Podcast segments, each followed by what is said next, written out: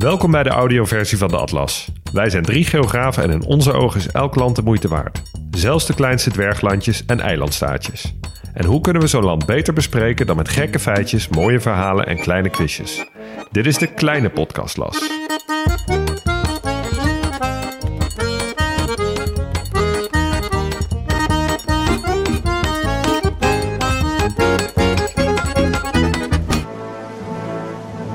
The Spice Isle. Zullen we het nog even een verrassing houden welke spice is? Dan hebben we nu heel even de tijd om je te doen watertanden over idyllische hagelwitte stranden. Over vulkanische felgroene bergen die als ijsbergen uit de zee oprijzen. En alsof het nog niet genoeg is, is elke kant die je onder water op kijkt weer een nieuw schilderij. En we moeten het hebben over levenskunst, mensen. De Grenadianen zijn er eentje. Een bondgezelschap die zich jaarlijks uitdossen als gecontroleerde wildgroei van primaire kleuren. Wij beloven Big Smile. Zo. Ik had nul beeld bij dit land.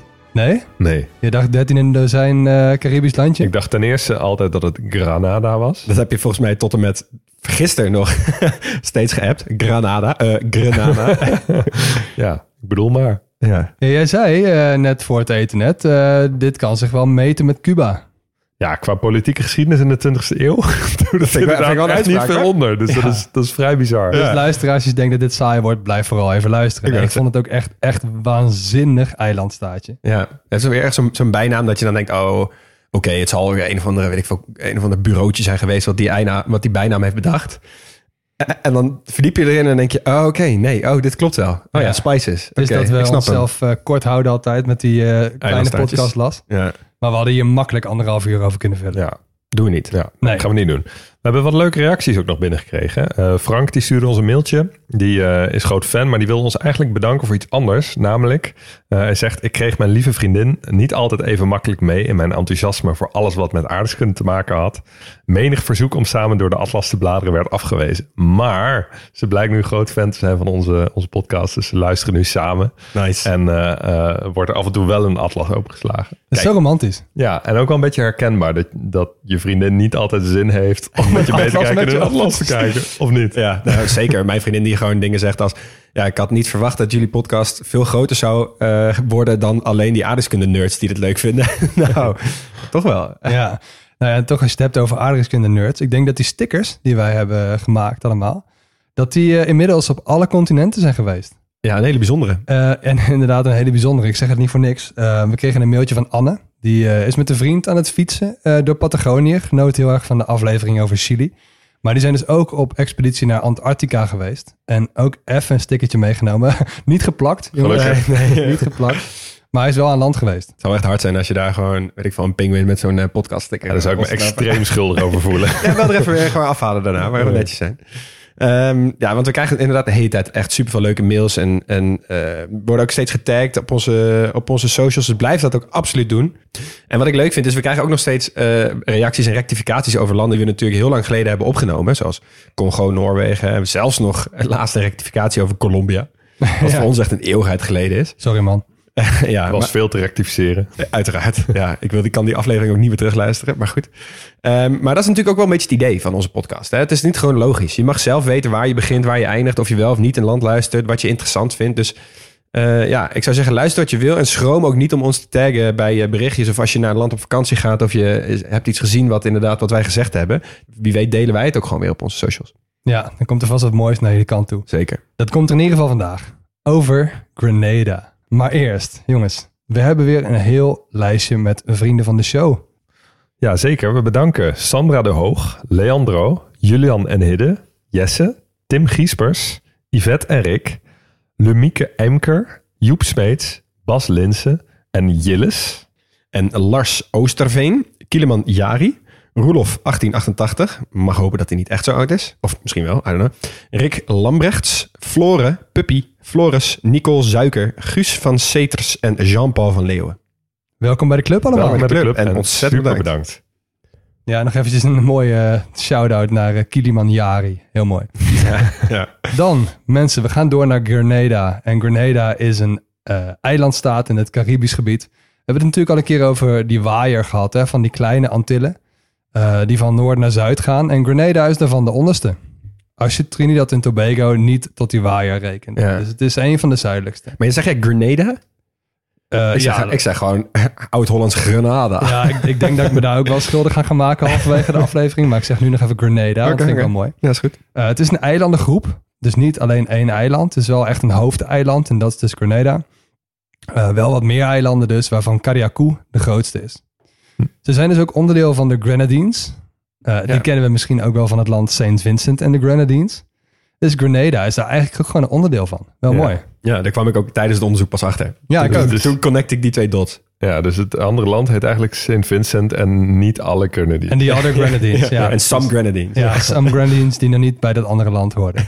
Dan de oppervlakte. Het is niet zo groot, net zo groot als Malta ongeveer. Of als je wil, Midden-Drenthe.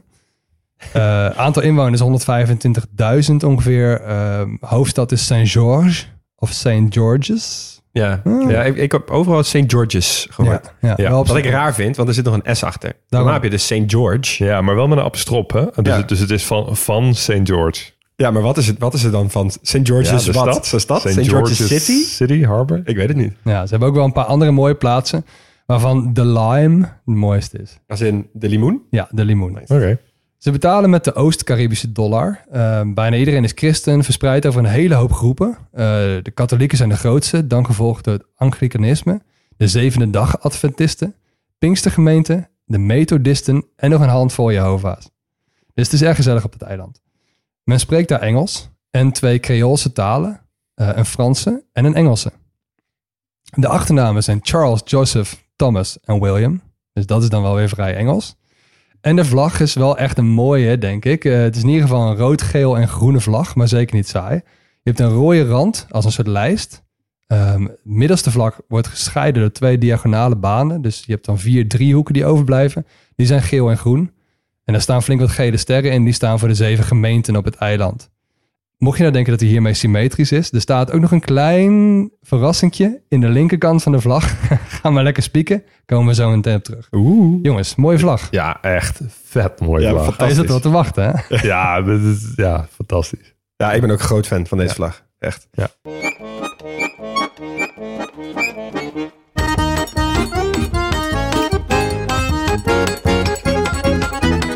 Goed, we beginnen met een stukje oorspronkelijke demografie. Ehm, ooit werden de eilanden namelijk bevolkt door groepen die afkomstig waren van het vasteland van Zuid-Amerika. Eh, dat was lekker eilandhoppen. ehm, en dat zag je bijvoorbeeld ook bij de Taino op de grote Antillen. Dus op, op Cuba en Jamaica en zo. Op de kleine Antillen en dus ook op Grenada leefde een verwante groep, eh, de Kalinago. Dus dat is een verwante groep aan de, de Taino. Ehm, toen de Fransen kwamen, noemden zij deze groep de Cariben. En daarom, eh, eh, daar komt dus de naam van de regio en de zee vandaan. Oké. Ja. Niet te verwarren met de Kalina. Dus niet de Kalinago, maar de Kalina. Dat zijn namelijk ehm, eh, de Caraïben. En die wonen op het vasteland van Zuid-Amerika. Die zijn eraan verwant, maar die zijn dus nooit op de eilanden terechtgekomen. Oh, oké, oké. Ja, dus je Verwarrend. hebt de Kalina, die zijn achtergebleven op Zuid-Amerika. De Ja. Kalinago zijn op de Kleine Antillen komen wonen. En de Kalina noemen wij de Caraïben. Ja. De Kalinago de Cariben. Ja. De eerste Europeaan die de eilanden spotte was wie anders dan Columbus. Christel Columbus. Christoffel. Ja, Christoffel. En Vorige ehm, week dat, uitgebreid ook niet bij, al, bij Ja. al die landen is dat ook niet vanzelfsprekend. Nee. Hij is niet op allemaal geweest, maar hier dus wel. ik weet niet of hij er gewe- geweest is, maar hij heeft het wel gezien. En hij heeft het een naam gegeven, namelijk La Concepción. Ehm, maar die naam die is eigenlijk nooit overgenomen door anderen. Ehm, in 1520 hebben de Spanjaarden besloten om het La Granada te noemen. Oké. Dus vandaar. Ehm, vernoemd naar De stad. de stad Granada. Want die hadden ze net veroverd op de Moren. Eh, dus vonden ze dat wel, eh, wel toepasselijk. En dus hebben ze dus het grootste eiland La Granada genoemd. En de kleine eilandjes daarbij noemden ze Los Granadillos. Dat zijn dus die Grenadines. Hey. Ah, oké. Grappig. Nou, eh, de Spanjaarden die vestigden zich trouwens eh, überhaupt niet op Granada. Eh, de eerste Europeanen die dat wel probeerden waren de Engelsen. Pas 100 jaar later, 1609. Maar die werden echt finaal in de pan gehakt door die Calinago-volkeren. Ehm, in 1650 kwamen de Fransen. ehm, en die probeerden het opnieuw. En die slaagden wel. En die hebben de hele oorspronkelijke bevolking vermoord. Ehm, een deel vluchtte naar, naar andere eilanden of naar het binnenland en stierf daar heel snel uit. En eh, de naam van het eiland verfranste tot La Grenade. Oké. Oké. Nou, ze waren best, eh, best wel blij met het eiland, want ehm, de havenstad die ze er stichtten, Fort Royal, ehm, die had de enige Franse natuurlijke haven in de regio. Dat is natuurlijk best wel fijn Ja. in een orkaanregio, een natuurlijke haven waar je kan schuilen voor, Ja. voor stormen.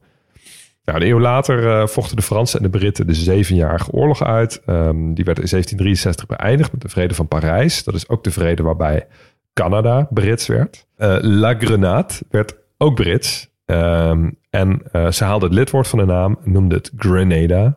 En ze hernoemde de hoofdstad Fort Royal tot St. George's. Kijk, De ja. huidige oké. hoofdstad. Dus zo komt het aan de naam. Dus het is zeker niet St.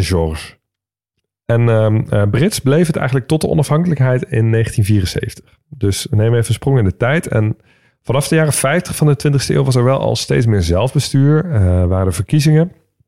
Sinds eh, 1967 was Sir Eric Gary al eh, regeringsleider. Ehm, en dat bleef hij na de onafhankelijkheid in, eh, in 1974. En hij was lid van de eh, Grenada United Labour Party. Kortweg GULP. Grappig. Vind ik ook leuk. Ik ben echt een puber nu, maar ik vind het ook wel grappig. ik, vind, ik vind het ook altijd wel lekker als mensen een voor- en achternaam hebben die allebei een voornaam kunnen zijn. Eric Gary. Gary, ja, Eric Gary. Misschien ja. dat eh, lijstje met meest voorkomende achternamen heb je daar wel een hele hoop van. Ja, precies. Met Willem Ja. en zo en George. Ja. Ja. Nou goed, die, die gulp dus. Ehm, een partij met een, eh, een grote rode ster als symbool. Maar laat je niet in de luren leggen. Want eh, de gulp was echt een uiterst conservatieve rechtsnationalistische partij. Die hadden symbolisme gewoon niet helemaal goed begrepen. Of, Nee, het, e- nou, het enige wat ze Labour maakten, want dat was dus wel echt een Labour Party, was dat ze eh, grote invloed hadden binnen de vakbonden. Oké. Dus daar komt een beetje vandaan. Maar het, het beleid was, was zeer conservatief, zeer rechts. Ehm, en Gary die, eh, die regeerde heel autoritair. Ehm, eh, er werden wel verkiezingen georganiseerd, maar die verliepen eigenlijk altijd oneerlijk. En de groep die hem in het zadel hield, was zijn privéleger, namelijk de Mongoose Gang. Oké.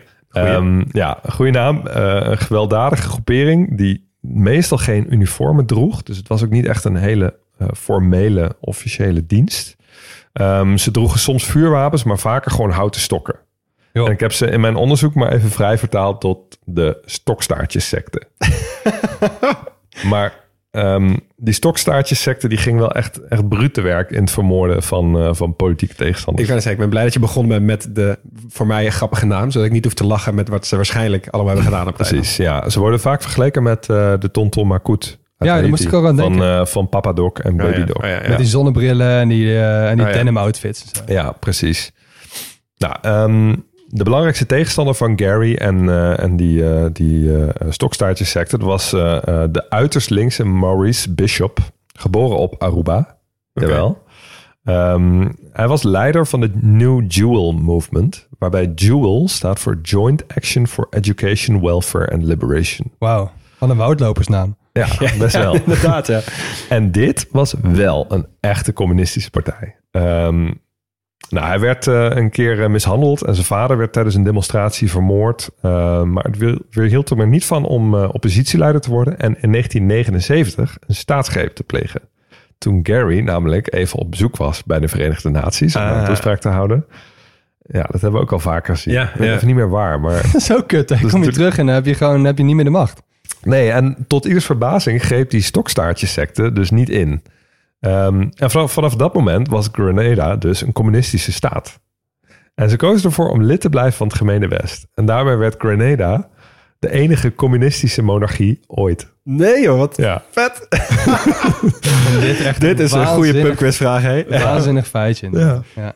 ja dus Queen Elizabeth is gewoon hoofd geworden van een, van een Communistische communistische staat. staat. Tegen wil en insane. dank. Waren ja. zij dan ook echt een luis in de pels? Ja, best wel. Ze waren niet zo populair. Ehm, eh, ze onderhielden goede banden met Cuba bijvoorbeeld. Ehm, nou, dat was ook de, de tijd dat, eh, dat Thatcher opkwam in, in eh, het Verenigd Koninkrijk en Reagan aan de macht was in de Verenigde Staten. Dus echt het neoliberalisme was, was in opkomst. Dus Ja.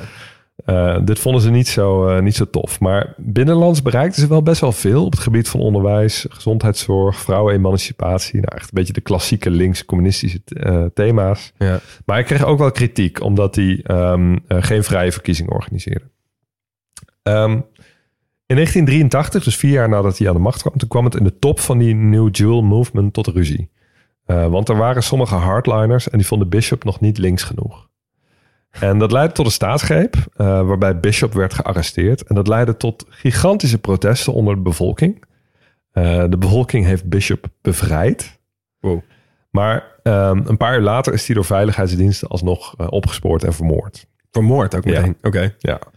Nou, en dat was het moment dat de Verenigde Staten onder Ronald Reagan dus dachten van oké, die bishop die was ons eigenlijk al iets te communistisch en iets te dichtbij. Maar wat er nu gebeurt is echt foute boel. Ja. ja, nu is het klaar. Nu is het klaar. Dus die... Uh, ben je zijn... Reagan hè? Dan ben je dus echt bezig met Gorbachev en het einde van de, van de Koude Oorlog en zo. En grote internationale dingen. En dan heb je in één keer Grenada ja. in je achtertuin die Ja. een, Ja. een communistische, nog communistische staatsgreep pleegt. Ja, maar is wel genoeg in de achtertuin. Want we, we hoorden op een gegeven moment ook in de Seychelles... hadden ze ook een soort van marxistisch iemand. Ja.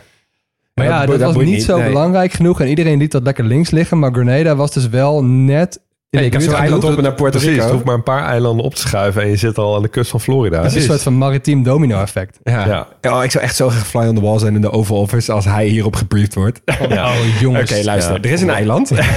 Ik had bijna weekend, man. What? Grenada? ja.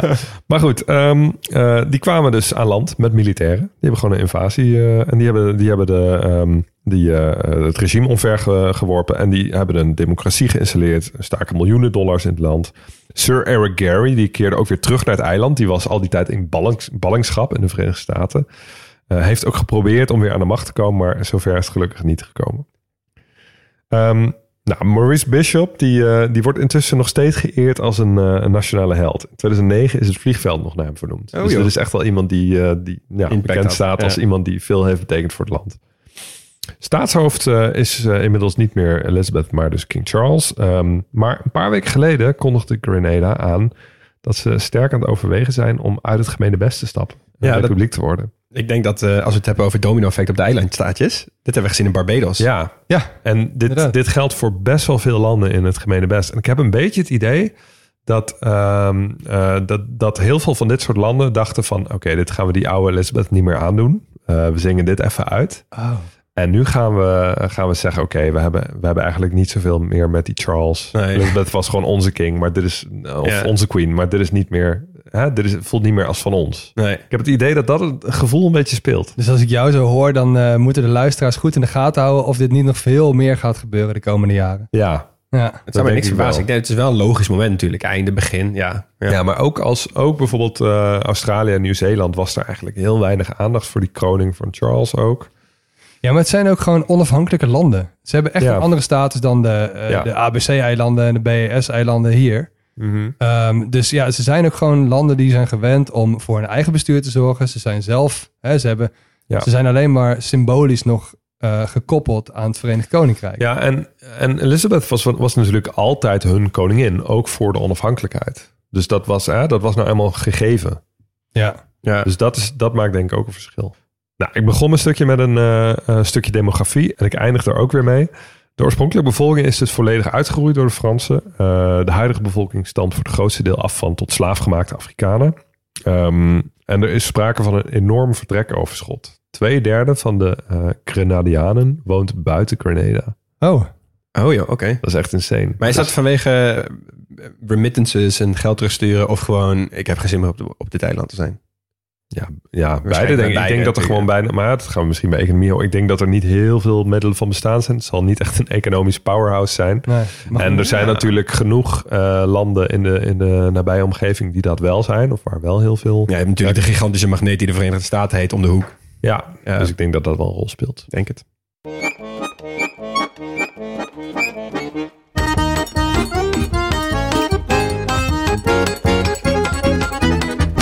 Hoofdstukje fysiografie, toerisme, economie. Ehm, ik begin even bij de fysiografie en de biodiversiteit. Want Grenada bestaat voornamelijk uit vulkanisch gesteente. Eh, en ze hebben nog best wel wat vulkanische centra. En daarvan zijn er ook nog een paar actief. En dat is best wel leuk. Want ehm, je, krijgt daardoor, eh, sowieso vind ik altijd best wel leuk terrein. Helemaal bij die eilandjes. Eh, je krijgt van die hele gekke kratermeren midden op, het, midden op de eiland. Eentje daarvan die heet Grand Etang. Een hele mooie plek voor een wandeling. Mocht je er toch zijn, ga daar absoluut heen. Ehm, eh, maar het zorgt ook voor leuke biodiversiteit. Want je hebt hier de Mona meerkat. En dat is een bijzondere aap. Die kwam eigenlijk alleen in West-Afrika voor. Maar die is dus eh, eh, via schepen of nobody knows overgegaan naar Grenada. En die zit dus van het hele Caribische gebied eigenlijk alleen in Grenada. Ah. En in West-Afrika. Oh, St. handig. Kitts hadden ze geloof ik ook zo'n invasieve aap. ja, ja, maar deze aap is echt super cool. Je moet hem even opzoeken. Hij is wel heel bedreigd, maar wel echt heel cool. Hmm. Een andere bedreigde diersoort is de nationale vogel, de Grenada-duif. As you do. Eh, daarvan zijn er nog door ontbossing voornamelijk 110 van over. Dus Oh, eh, dat het is- einde is wel redelijk in zicht. Voor een vogel echt heel weinig. Ja, ja, ja, helaas. Wat wel leuk is, is de vulkaan. Ehm, ik ging even een beetje onderzoek doen over vulkanisme en over wat voor vulkanen. En ik dacht, kan ik een mooi groot verhaal vertellen over vulkanen. Maar jij had, Hugo, jij hebt al het meeste over vulkanen in andere afleveringen verteld. Maar toen kwam ik erachter dat hun, eh, zij hebben de vulkaan met de allervetste naam van de hele wereld. Ze hebben namelijk een vulkaan die heet Kickham Jenny. Ja, ik zag dit. Ja, Kickham Jenny, als in Schoppem Jenny. Jenny als in de naam Jenny. Zo, ik ben benieuwd wie die Jenny dan is geweest. Nou, dat is, dus- dat is, ga ik je nu uitleggen. Oké, chill.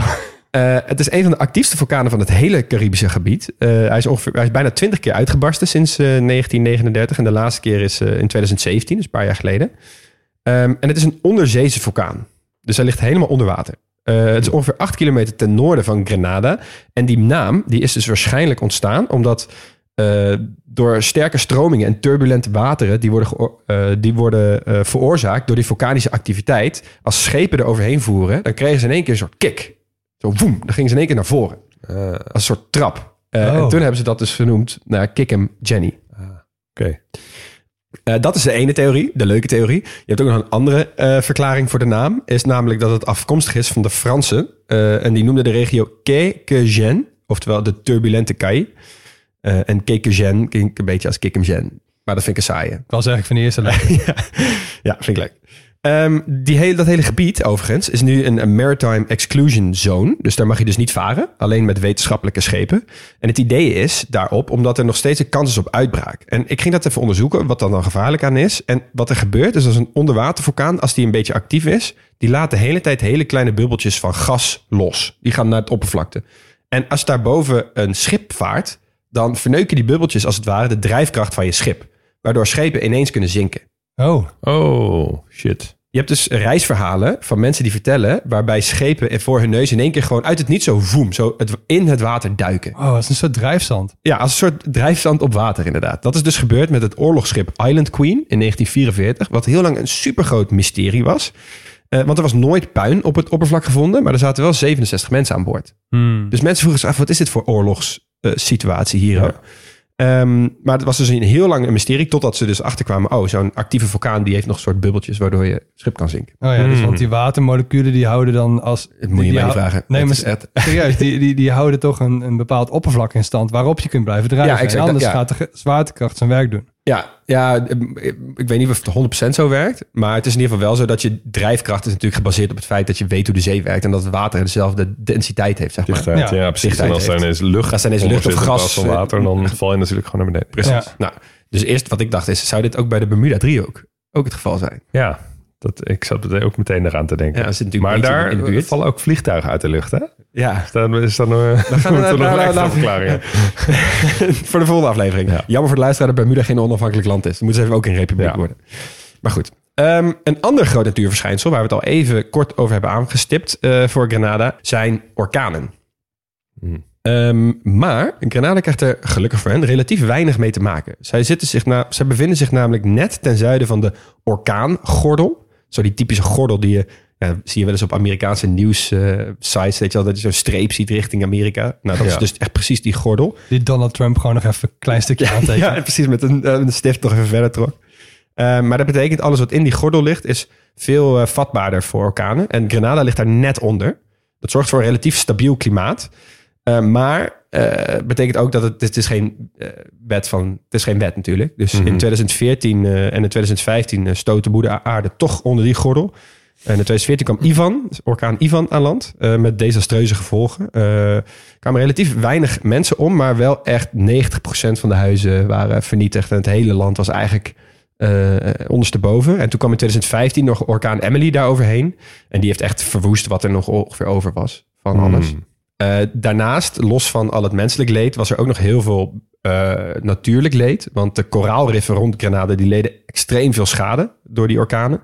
Eh, en het, het kleine deel wat overbleef is waarschijnlijk net niet sterk genoeg voor het hergroeien. eh, eh, want er gebeurt gewoon heel veel in die regio. En de kleine plukjes die er nog zijn, dat duurt echt nou, tussen de 20 en 80 jaar voordat dat weer helemaal hergroeid is. Wat ook door klimaatverandering ook niet heel erg verbeterd wordt. Dus dat gaat waarschijnlijk wel redelijk de verkeerde kant op. Maar wij zouden de grote podcastlast niet zijn als we hier ook niet een klein sprankje hoop aan kunnen toevoegen. Want je hebt nog de kunstenaar Jason de Care Taylor. Eh, die dacht, ik ga de natuur een handje helpen met kunst. Want hij maakte 's werelds eerste onderwatergalerij. Eh, in 2006 begon hij met de bouw van een beeldenpark. eh, onder water dus. Dus die, maakte, die die zette hij onder water neer.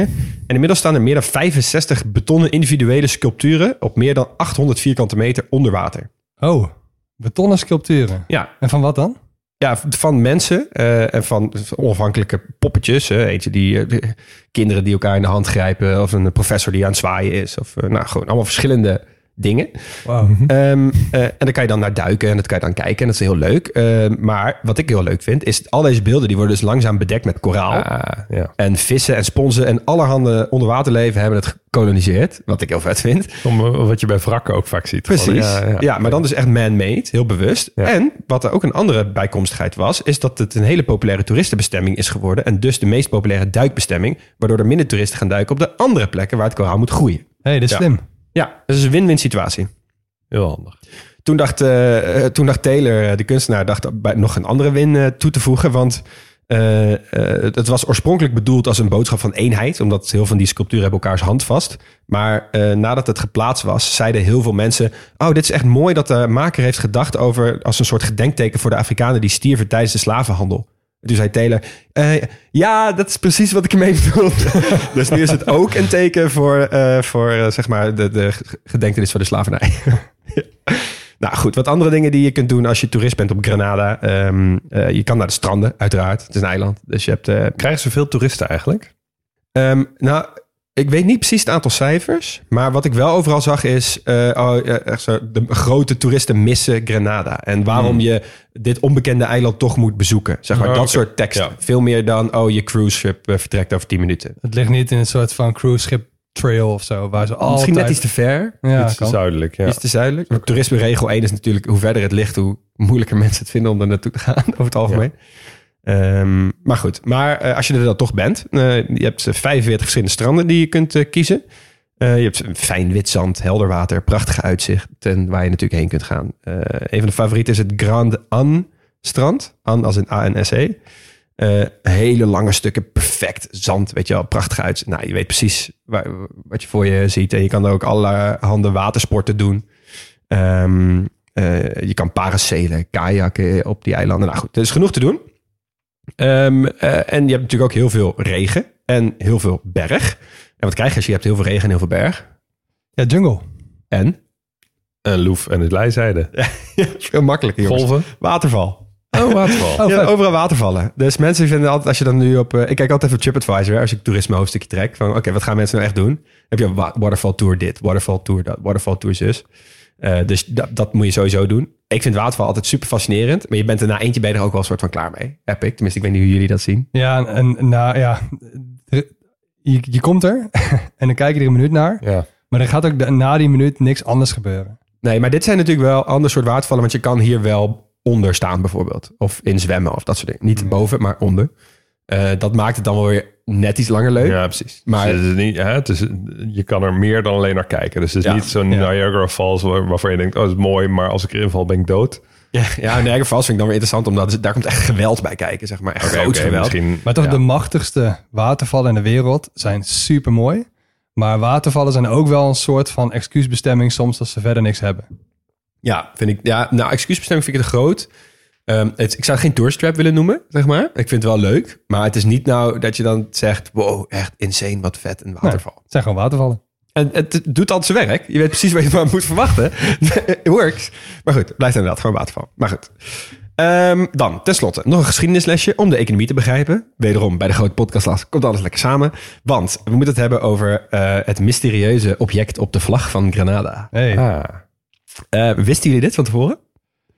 Mm. Nee, Het is dus een nootmuskaat. Of nootmuskaat. Of muskaatnoot. Of muskaatnoot. Wat zeggen jullie? muskaat. Maar ik, weet, ik ben wel bewust van de fout. Nootmuskaat. Nootmuskaat. Nootmuskaat. Ik zeg dus altijd nootmuskaat. Ja. Ik zeg altijd muskaatnoot, maar ik ben me ook be- bewust van de fout. Dit is een nootmuskaat. Ja. Ehm, maar goed, nootmuskaat, nootmuskaat. Staat dus op de vlag. Gewoon zo'n een nutmeg, zo'n nootje. Staat gewoon op de vlag. Vind ik altijd heel leuk. Ehm, want het is een van de belangrijkste, zo niet het belangrijkste exportproduct van het eiland. Want zoals ik in de intro al zei, het wordt Spice Island genoemd. Mede door deze specerij. Eh, en het heeft ook weer zo'n geografisch verhaal. Een beetje zoals we zagen bij Jemen over koffie. Alleen wel iets minder met dingen stelen en elkaar een loeren draaien. Eh, het komt dus ehm, eh, van de Banda-eilanden in Indonesië. Daar is het, eh, er zijn potscherven gevonden van 3500 jaar oud, waar het nootmuskaatgebruik al op eh, getekend is. Eh, en het is daarna waarschijnlijk eh, via eh, ja, gewoon eh, handelaren, hoe dat gebeurde back in the day, eh, in de zesde eeuw in India eh, terechtgekomen. En toen hebben ehm, handelaren het via de, via de oude zijderoute naar Constantinopel gebracht.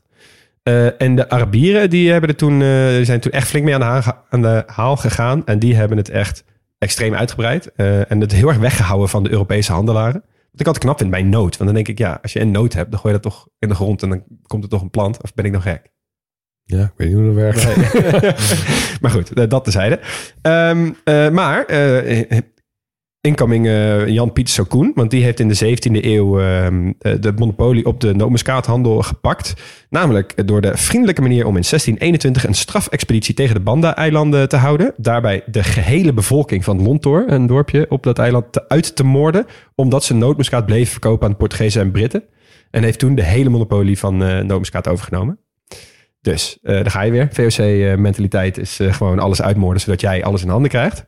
Ja. Ehm, maar goed, maar om die monopolie te doorbreken en die productie eh, te diversifiëren, eh, hebben dus de Europese kolonisten links en rechts ook wel het een en ander geprobeerd om zelf dus hun, eh, hun, hun te, te groeien.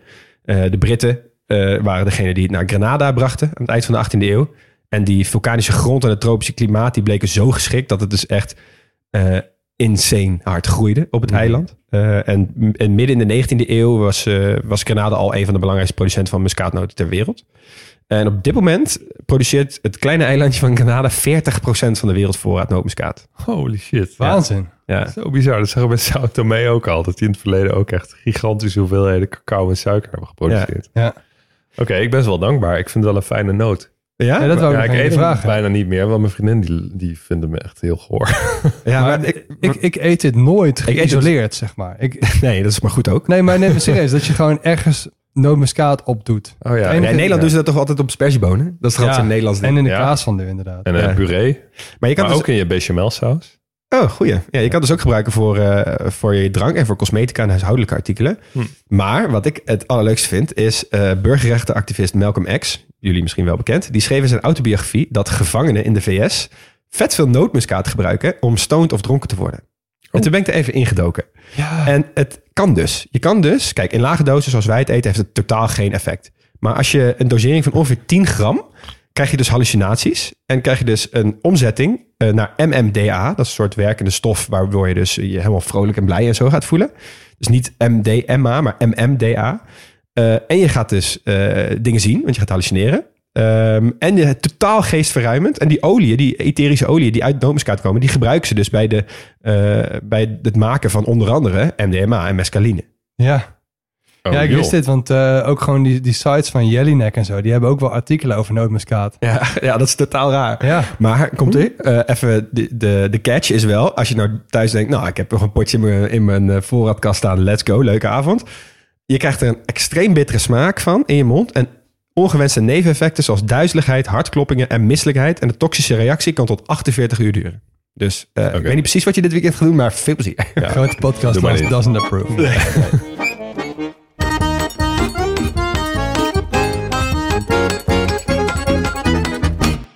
Jongens, menselijke uitingen in de vorm van kunst.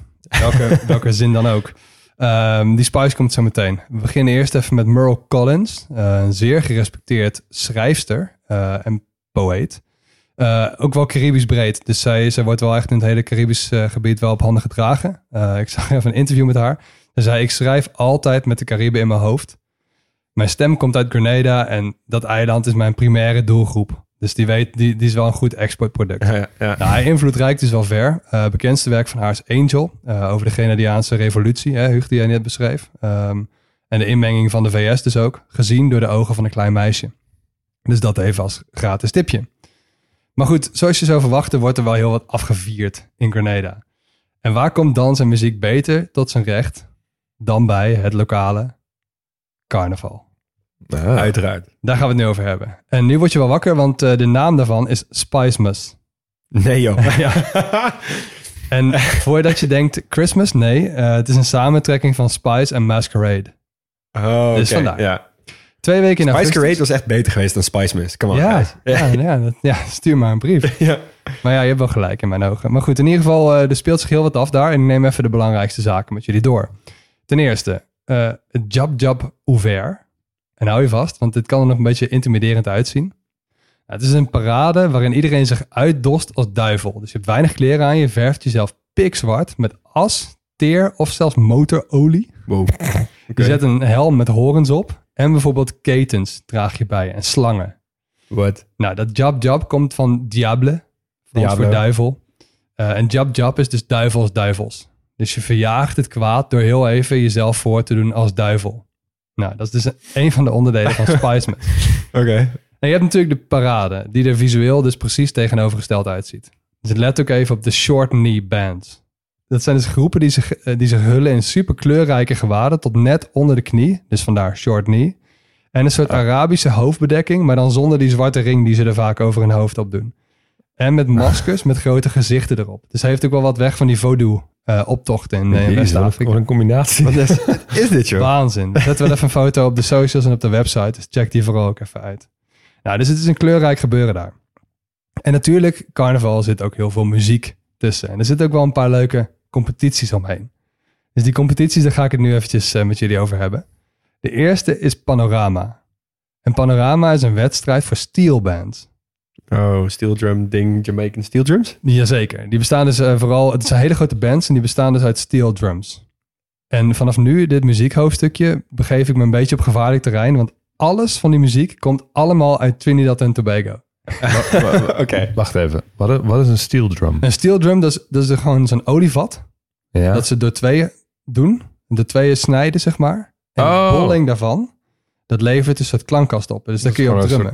Ja, maar dat, Ja. dat geluid, je, meteen zie je voor je Ja. eh, Cariben. Ja. Ja. Dat is echt het geluid van de Cariben. Alright, ja, ik ken het woord niet. En dat instrument komt uit Trinidad en Tobago en de muziekstijlen waar ik het nu ook over ga hebben ook. dus ik had eigenlijk gewild dat we eerst Trinidad en Tobago hadden gedaan. Eh, de beschrijving van die muzieksoorten, die krijgen jullie nog van me. Maar in ieder geval, die, die steel bands. Ehm, ik laat even van die steel drum voor jou, Hugo, even een eh, nummertje horen. Eh, het zegt wel veel dat alles wat je luistert en alles wat je ziet, zijn altijd live optredens. Dus dat is een goed teken. Oh ja, ja. Maar voor het goede geluid luister ik eventjes, eh, of geef ik even een solo-artiest. Eh, wel van eh, Ravon Roden uit, uit Florida. Dus hij komt niet uit Grenada, maar dat is even goed om te laten horen. En ik werd zo gelukkig hiervan. En ik heb hem heel vaak geluisterd. Oké. en dan wil ik jullie even vragen, welk nummer wordt hier gespeeld?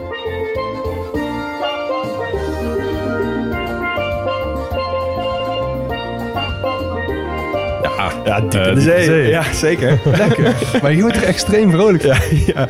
Maar snap je, Hugo, snap je wat ik bedoel? Als je dan die, die steel drum hoort, dat is, Ja. je hebt gewoon meteen, als je ogen dicht doet, zie je Nee, maar- je. precies. Ik, ik ken nu ook het, het... Dit is een instrument wat ik ken van klank, maar niet van hoe het eruit ziet of wat het eigenlijk is. Nou, wat je net hoorde was één man. En eh, die panorama, dat is één grote gekte. Het is krankzinnig. Dus als je een steel drum band hebt, waar misschien wel 30 mensen in zitten, klinkt dat zo. Oh nee, wil ik dit horen?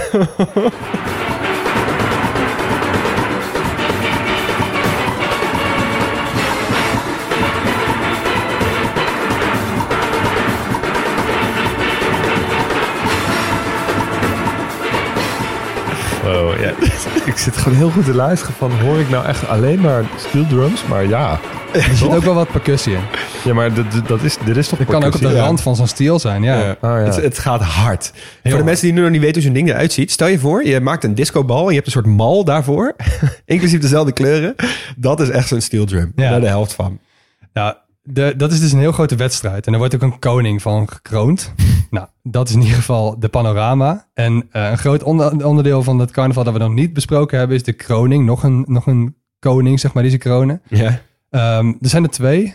Van de Calypso Monarch en de Soca Monarch. Oké. Dus dat zijn die twee beide- muziekstijlen, toch? Juist. Ja. En die komen dus allebei van Trinidad en Tobago. Dus die ga ik nu even niet in inhoud beschrijven. Maar ik laat jullie even twee liedjes horen van de winnaar van vorig jaar. ehm, van allebei. De eerste is van, eh, van Calypso natuurlijk. Dat was Scholar. En we luisteren naar het nummer Clip My Wings. I don't need no wings to fly, not die. Like she drop me shot and a Bendigo. I don't care about repercussion.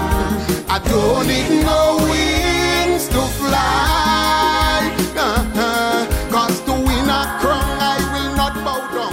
Ja, hier kan je niet boos op worden natuurlijk. Dit is gewoon, zet- dit aan, die, die waantje toch meteen op het strand. Ja, Dat heb ik wel, ja. ja heerlijk wel. Nou, dat was dus de Calypso.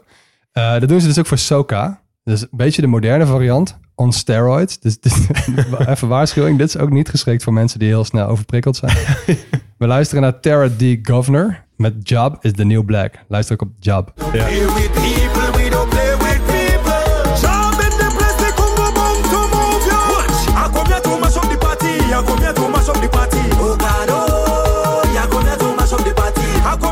banger.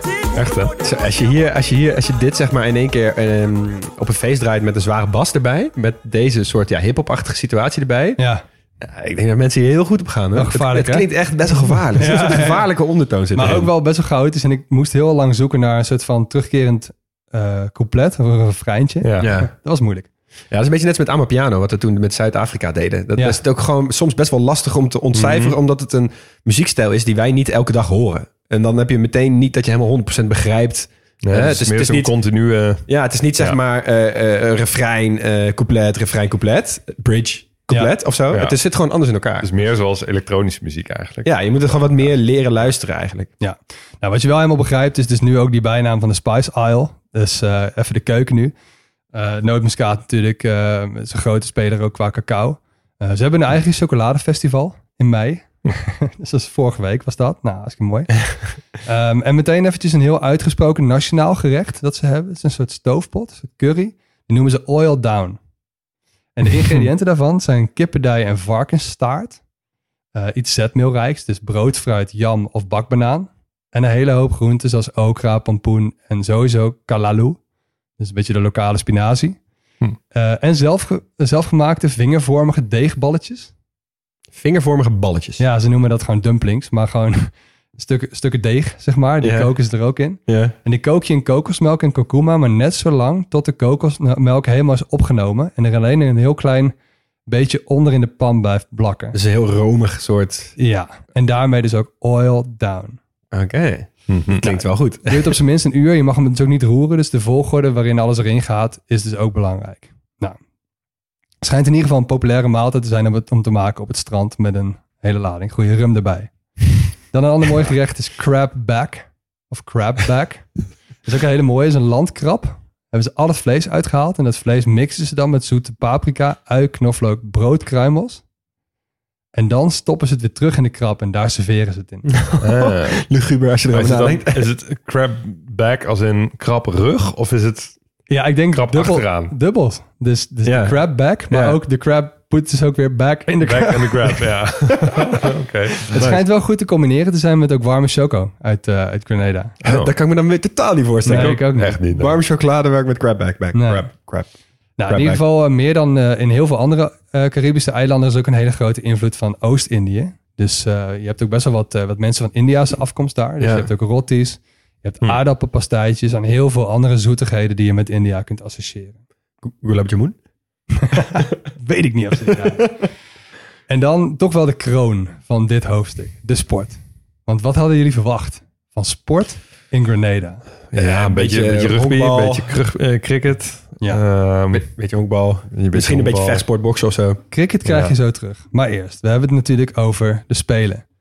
Zeggen jullie, wel of geen gouden medaille? Nee, Ja. Misschien eentje met eh, Volgens mij speerwerpen heeft zo. ooit iemand een gouden medaille gehaald. Nog niet zo lang geleden. Kan ik me herinneren. Ik zeg, ik zeg nee. Ik denk dus wel, maar ik weet even niet meer precies wanneer dat nou was. Maar ik meen me wel zoiets te herinneren. Hug, je hebt gelijk. In 2012, Kirani James. eh, op de 400 Ja, er meter. twee voornamen. Kirani en James. Ja, nou, ja. Ik dacht, ik dacht, wat moet 2012? Ik heb die spelen echt gebinged. Echt. echt, ik heb van... van ik was toen mijn, mijn thesis aan het schrijven. Ik heb van 's ochtends tot 's avonds sport gekeken. Dat was natuurlijk ook onze tijdzone in Londen. Ja. ja, heerlijk. Ik heb die spelen gebinged. Ja, ja. mooi. Nice. wel goed dat je dat even toegeeft hier. Ja. Nou, dat heeft hij dus wel eventjes die gouden medaille van hem opgeleverd. De 400 meter dus.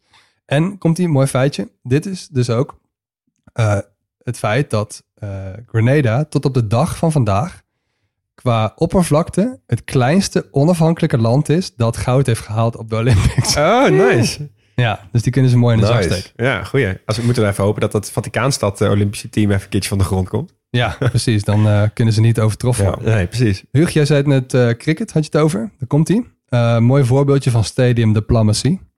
Eh, orkaan Ivan was dus langs geweest. Hè? Die had heel veel gebouwen gesloopt. En zo ook het nationale stadion. Maar ze wilden in 2007 heel graag het Cricket World Cup toernooi hosten.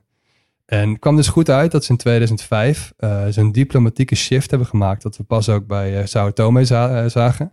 Van Taiwan naar China. Ja? Ja. Nou, wat doet Stadium Diplomacy? Ze kregen van China een nieuw stadion. Dus China stuurde 500 Chinese werklui. Die bouwden een stadion waar 20.000 mensen in konden. Ze hosten dat toernooi en ze waren zo dankbaar dat ze een hele inauguratieceremonie hebben gemaakt voor de Chinezen. Dus de Chinese ambassadeur die kwam daar. Eh, er stond een band. Band begint te spelen. Taiwanese volkslied.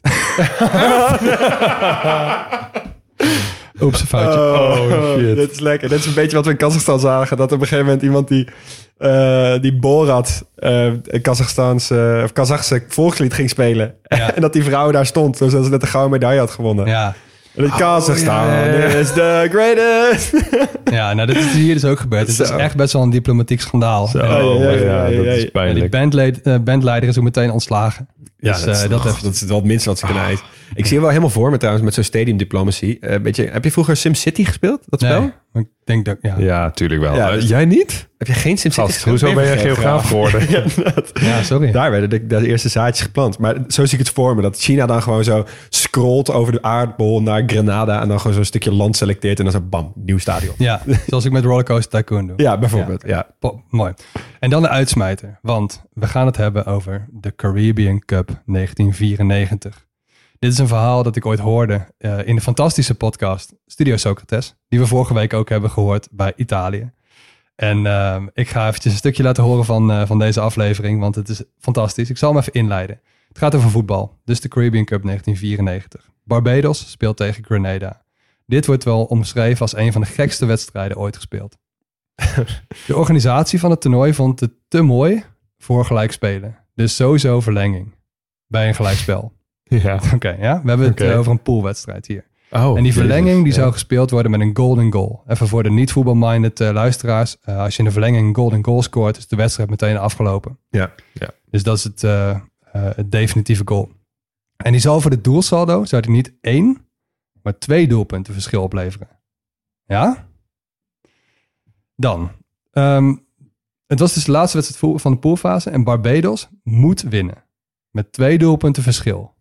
Rond de 80ste minuut staat Barbados met 2-0 voor. Dus dat gaat lekker. Maar dan in de 83ste minuut maakt Grenada 2-1. Uh-oh. En ze mochten dus met één doelpunt verschil verliezen. Dan zouden ze doorgaan. En Barbados heeft dus een probleem. Dus ze hebben nog zeven minuten om de 3-1 te maken. Maar zij denken, als we hem in eigen doel schieten, dan hebben we een half uur om hem te maken. Ja, ja, ja, ja, ja, ik snap hem. Dus dat doen ze. Want in de verlenging 3-2 winnen was wel genoeg. Was Nee, beter maar het 2-1 goal. Het golden goal. Dus als je staat 2 in voor. Ja. Dus als je een eigen goal maakt, is 2-2. Krijg je verlengen. Ja. Heb je nog langer de tijd om de golden Oh, goal te maken. manier. Maar ze, moesten, maar ze moesten toch met twee doelpunten verschil winnen. Ja, en als Ja. je dus die golden goal maakt, Krijg je die twee punten. dubbel. Oh, Ja. sorry. Ja. Dat had ik even... Ja. Ja. ja. Dus dat doen ze. En ze schieten hem in eigen doel. 2-2.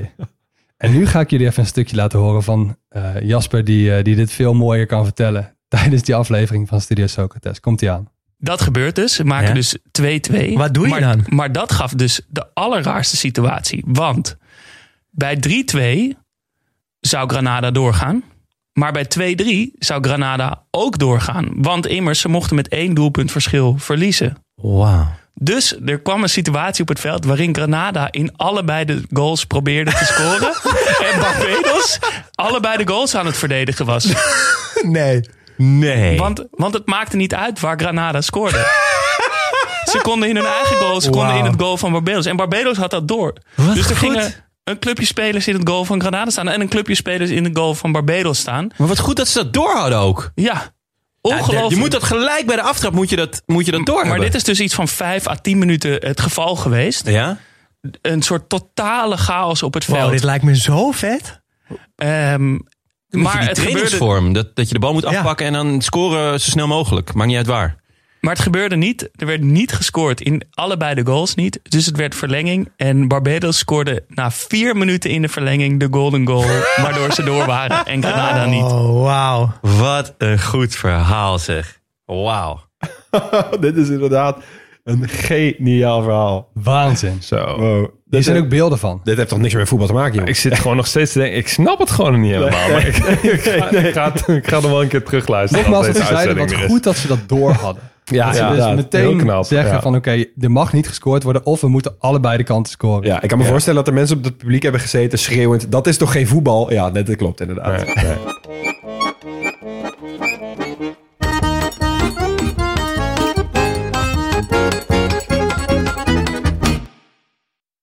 Grenada. Wat maakt dit land uniek? Eh, nou, toch die, eh die koep van jou, Huug. Ja. Niet uniek, maar eh ja, heb 13 nog- in een dozijn het Communistische zeker monarchie, hallo. Ja. Ja, communistische monarchie is Ja. wel vrij uniek in de wereld Ja. inderdaad. niet. Ja, en die Nobeskaat, nooit geweten dat het hier vandaan kwam. nee. Ehm, en het is ook wel volgens mij, het heet Grenada, maar het is wel een eilandengroep. En de meeste eilandengroepen, die hebben toch een meervoudsvorm. Of in ieder geval een St. Kitts en Nevis, weet je dat, en Tobago. Ja. Dus Ja. dat is denk ik ook tamelijk uniek. Technisch Ja. gezien, eh, ja juist. Ja, nou, dat ook wel weer genoeg.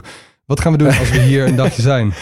Ja, ik ga naar Spiceman's. Definitely. Ik ga gewoon even uitvogelen wanneer dat is. En dan ga ik even een week lang daar vertoeven hoor. Ja, augustus dus. Nou, dan ga ik dus... Ik ga dus... Oké, ik heb een idee. Jullie gaan gewoon mee. Jullie hebben niks meer te zeggen hierover. We gaan erheen. En we gaan eerst drie dagen Spicemas vieren. Duurt het drie dagen?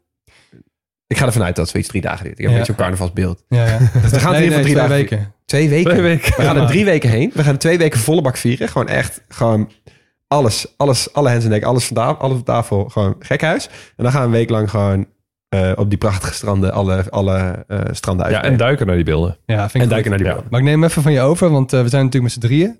Jij gaat, eh, Leon, eh, als Jab Jab. Dus eh, jij mag jezelf overgieten met motorolie. Ja. Huug, jij gaat eh, in die short knee bands Oh, dat lopen. vind ik leuk. Ja, eh, met je gezicht bedekt en zo. Ja. Dan ga ik wel eens een steelband spelen. Ja, ja, ik zie jou dat ook wel doen Kijk, cool. inderdaad. Nice. Zou we doen. Oké, ik heb er zin in. Hey, super bedankt voor het luisteren naar dit hoofdstuk van de kleine podcastlas vanuit de Huiskamerstudio. In Utrecht worden je Boelens, Max Gertsen en Hugo Noordman. En de eindmontage wordt deze week nog steeds gedaan door Jeroen van Dag en Nacht. Dankjewel. En we zijn nooit volledig en wel origineel. Geen experts, wel liefhebbers. Als we iets verkeerd gezegd hebben of iets cruciaals zijn vergeten, dan moet je ons even volgen en laten weten via Twitter of Instagram op @grotepodcastlas. Of op de website kijken, grotepodcastlas.nl. Mailen kan ook, info grotepodcastlas.nl. Eh, opties te over. En volgende week, dan reizen we weer door en dan bezoeken we Myanmar. Sia.